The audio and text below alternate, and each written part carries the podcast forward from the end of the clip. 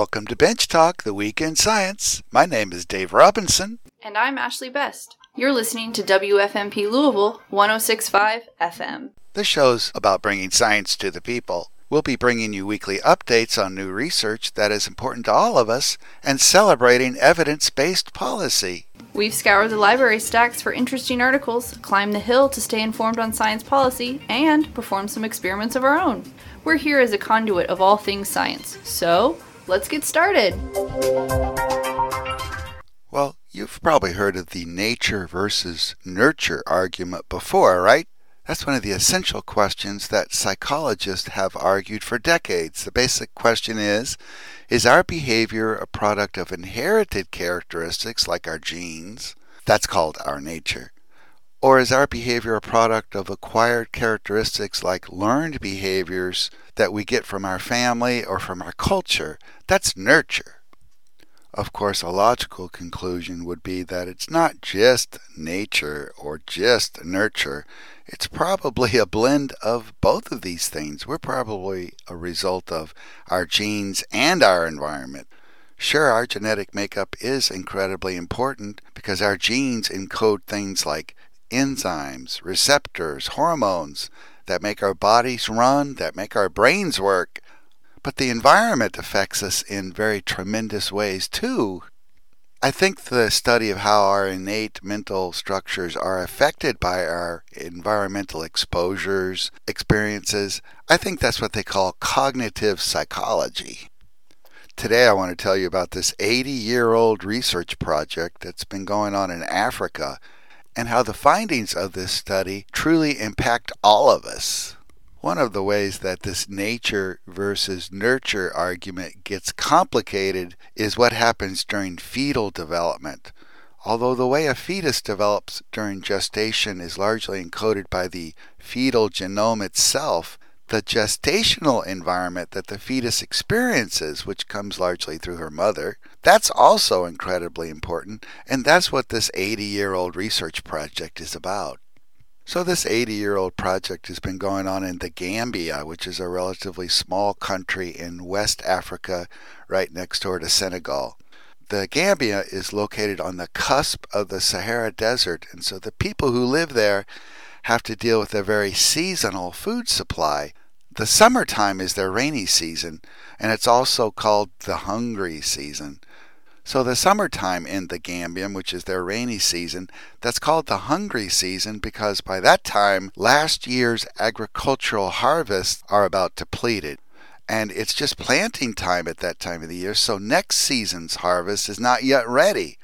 So it's during this rainy season that not only do people not have enough to eat, but they're also expending a lot of energy in the fields, preparing the soil, planting the seeds, weeding, cultivating, etc.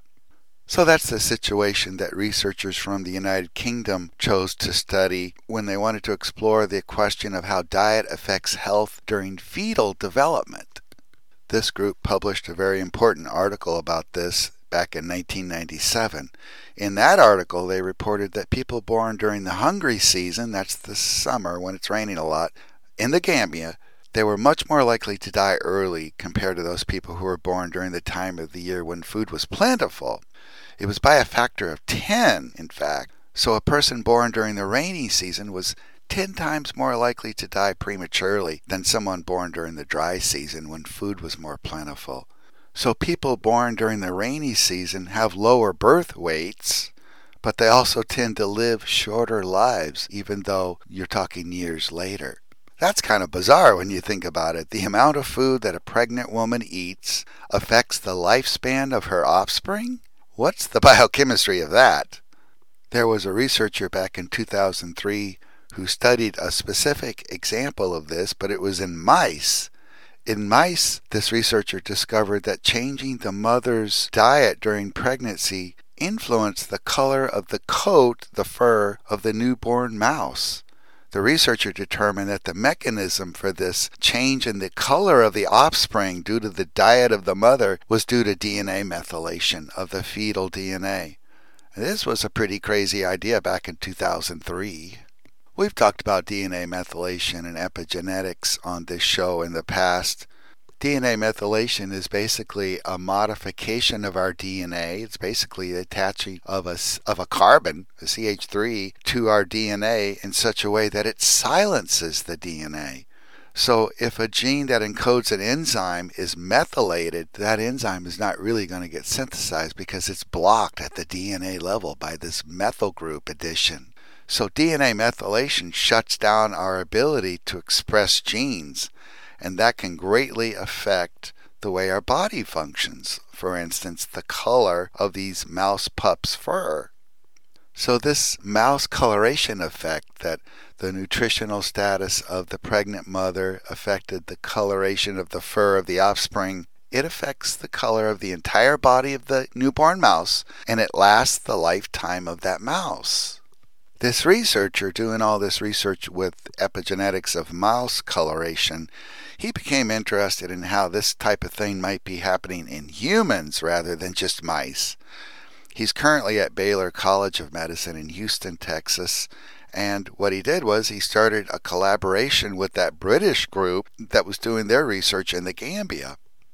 They started this collaboration back in the 1990s. They took blood samples from 25 Gambian children that were born either during the rainy season, don't forget that's the food deprived season, or during the dry season when food would have been more plentiful.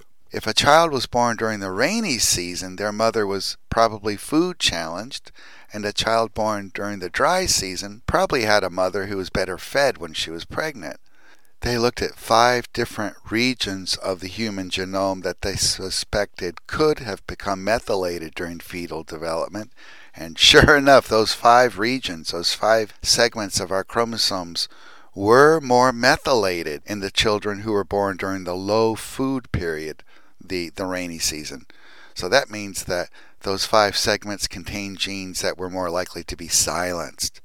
And I should tell you that they did take into account the timing of all this. They took into account the timing of conception and the timing of the relative food abundance they also wanted to make sure that there weren't any other interfering environmental factors because, you know, if you're comparing children born in the summer versus the winter, what about the amount of rain or the temperature, or the amount of sunlight or day length? They took all that into account and they still concluded that it was the actual mother's nutritional status during pregnancy that correlated with the children's DNA methylation rather than some environmental factor.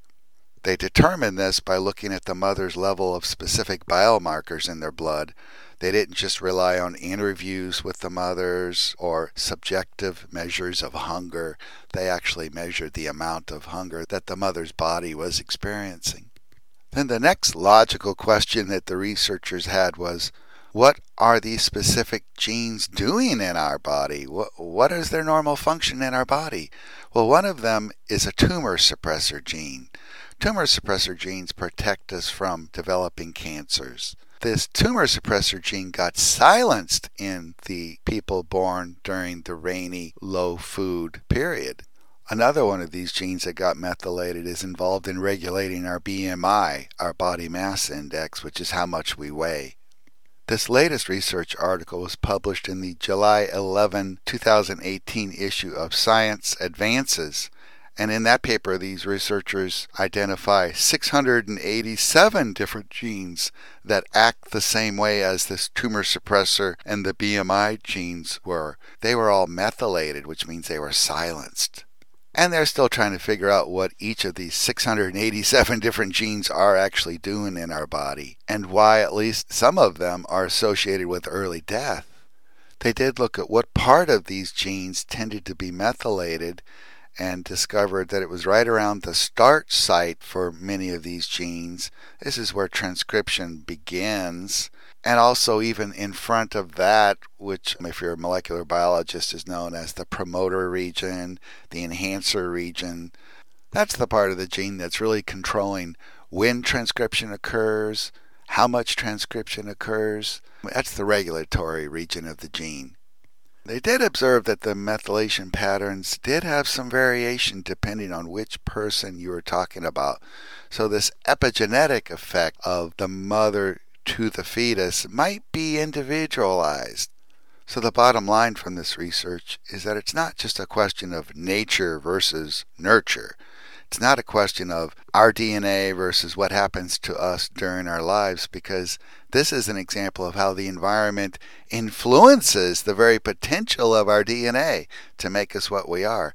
It's a hybrid between this concept of nature or nurture. It's both. It's epigenetics.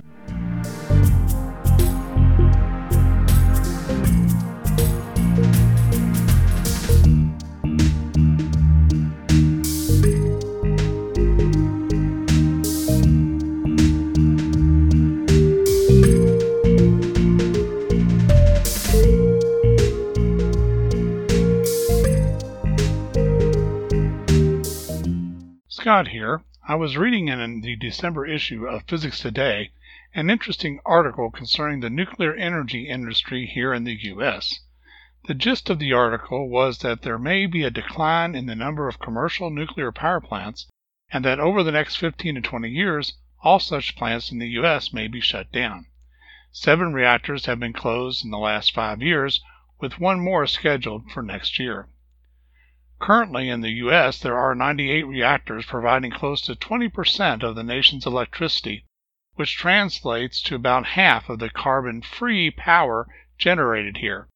And carbon free power is the hook used by the nuclear energy proponents. A recent report created by various U.S. scientific departments has indicated that not only is climate change real, it is happening now. Its effects on the agricultural sector of the U.S. alone may cost billions of dollars by the middle of the century, just two decades from now. As a state that depends on agriculture, this is a big deal. So the generation of energy via carbon free sources is important.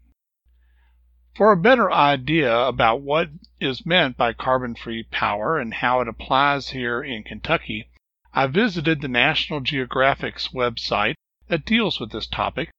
Its URL is www.nationalgeographic.com forward slash climate change forward slash carbon free power grid.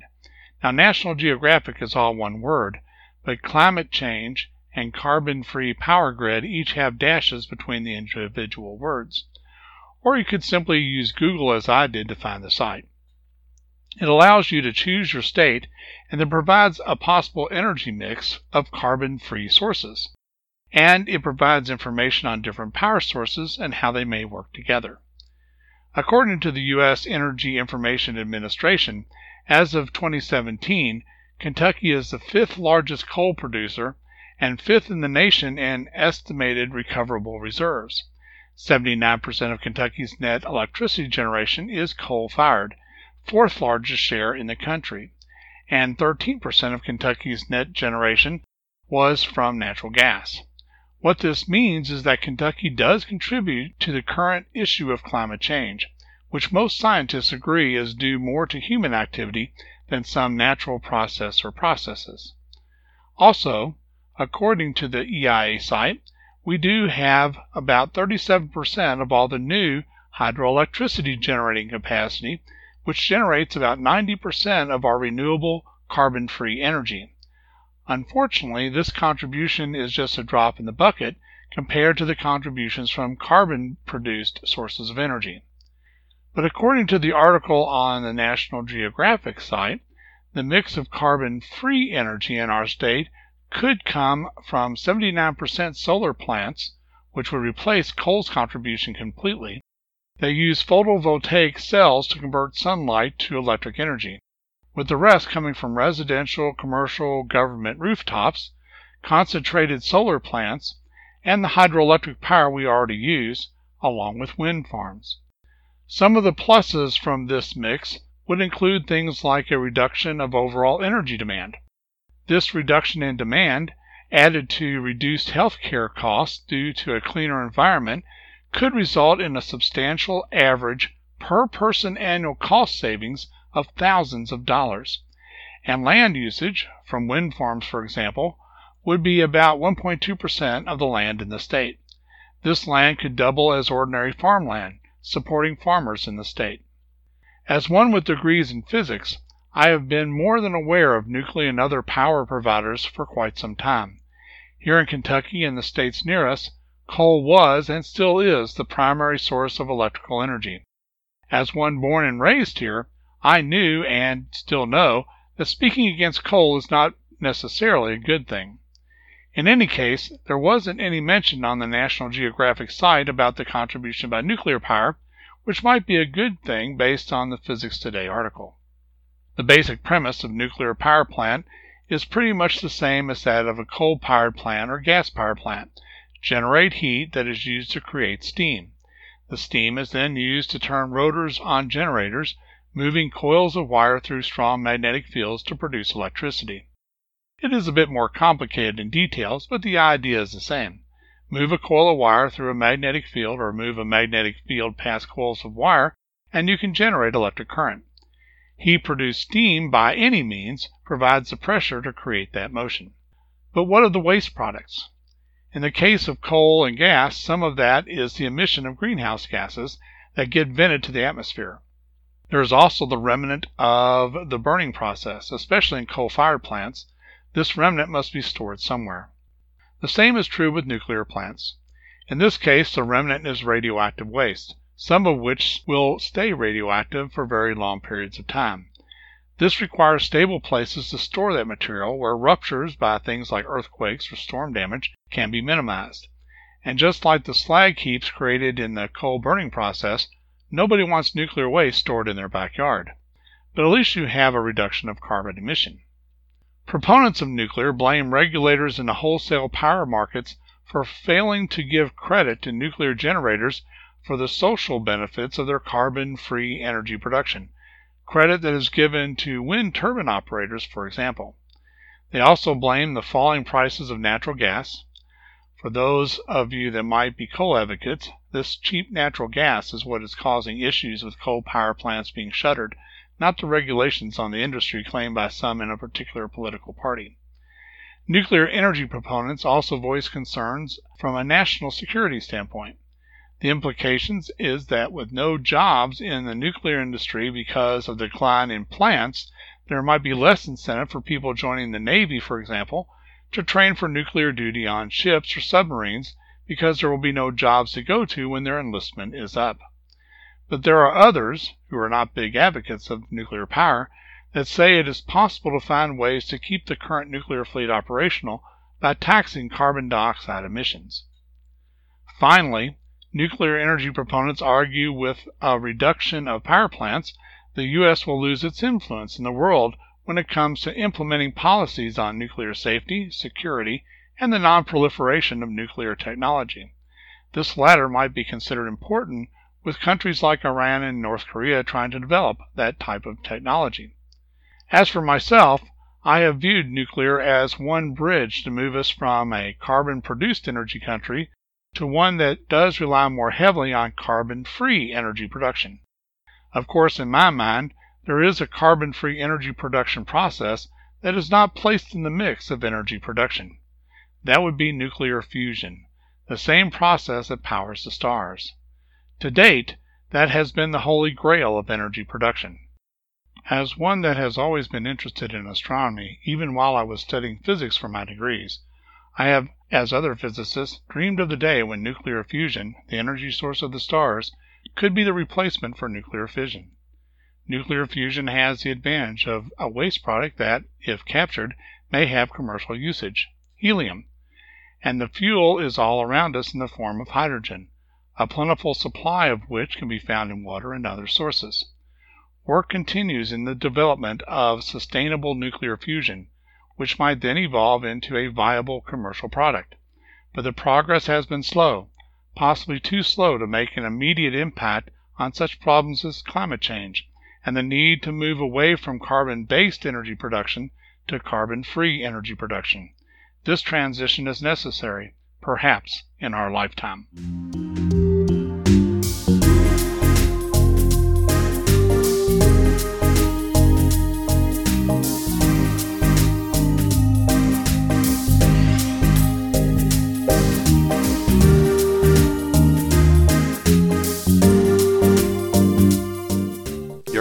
Listening to Bench Talk, the Week in Science, at WFMP 106.5 here in Louisville, Kentucky.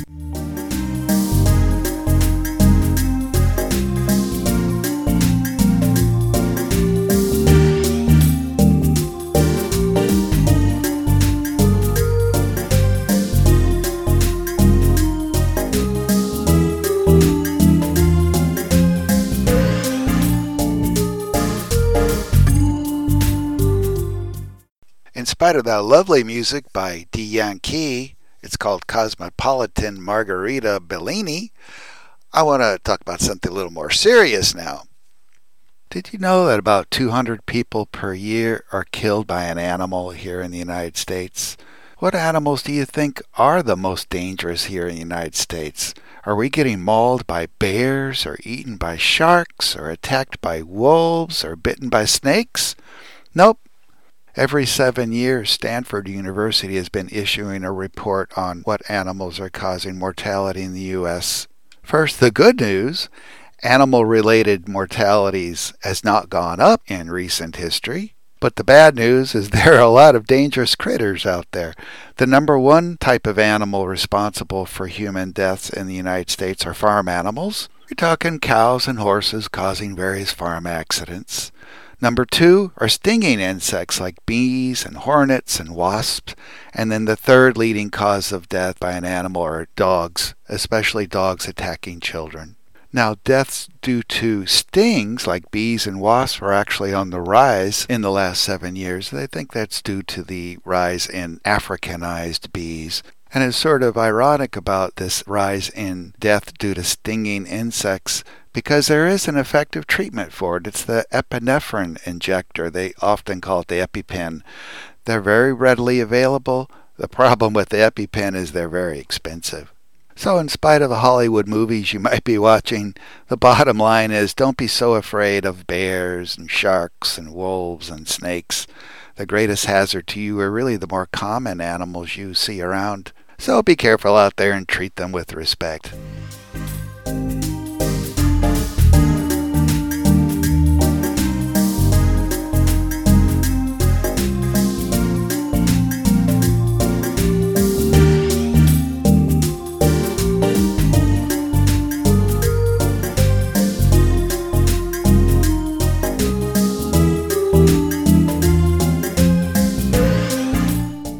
Hey, Dave here. Did you know that Earth had another asteroid fly by recently? It was Saturday, December 22nd, 2018. This mile wide rock whizzed by us at about 14,000 miles an hour and at a distance of about 1.8 million miles away. That's about seven times the distance between the Earth and the Moon. This asteroid was first discovered in 2003 and it orbits the sun between Venus and Earth, but it's kind of in a lopsided fashion, so it only comes relatively close to Earth about once every three years. Now, because this asteroid zipped by the Earth on December 22nd of this year, it's often referred to as the holiday asteroid. And the holiday asteroid is one of some 18,000 different near Earth objects, NEOs, that occasionally roam by our planet. We really don't have to worry about these asteroids that are called near Earth objects. We don't really have to worry that much about them hitting Earth. It's estimated that the Earth only gets hit by an asteroid like this about once every million years. Now, what's really newsworthy about the Holiday asteroid is that they got really good photos of it this time. The photos were made using radio antennas. This is basically sending radio signals from Earth towards the asteroid, and then they detect the radio signal coming back to Earth as it's reflected off the rock. And then they could take that information and piece together the reflecting signals and put together an image. If you want to see the images yourself, just do an internet search for holiday asteroid, or you could even look for the Christmas asteroid. Now, the official name of the holiday asteroid is 2003 SD 220. 2003 SD 220 if you want to do a search for that. This mile long rock actually looks like a sweet potato. It's long and thin, One person described it as looking like the exposed portion of a hippopotamus wading through a river. That's actually a pretty good description. It does look like a hippopotamus in water. Now, NASA took these photos using an ingenious method that involved three different radio telescopes here on Earth.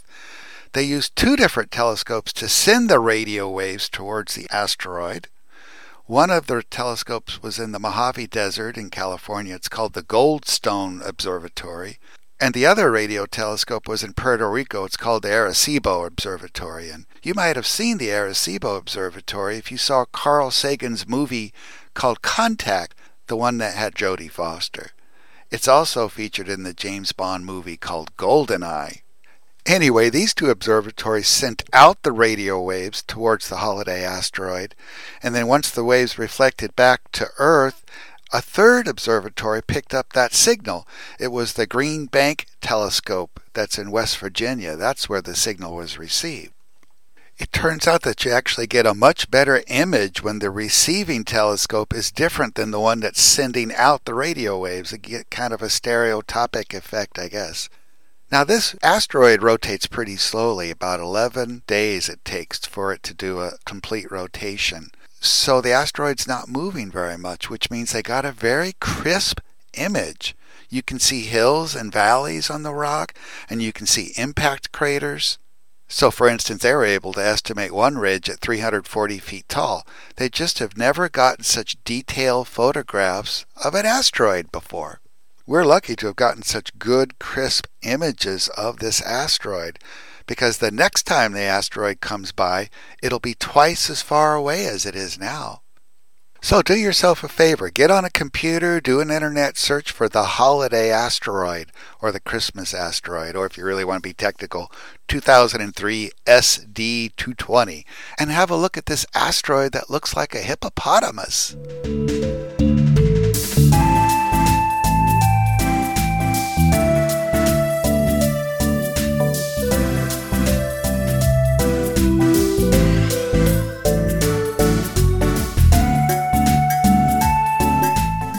That's the show this week. Thank you for listening to Bench Talk, the week in science.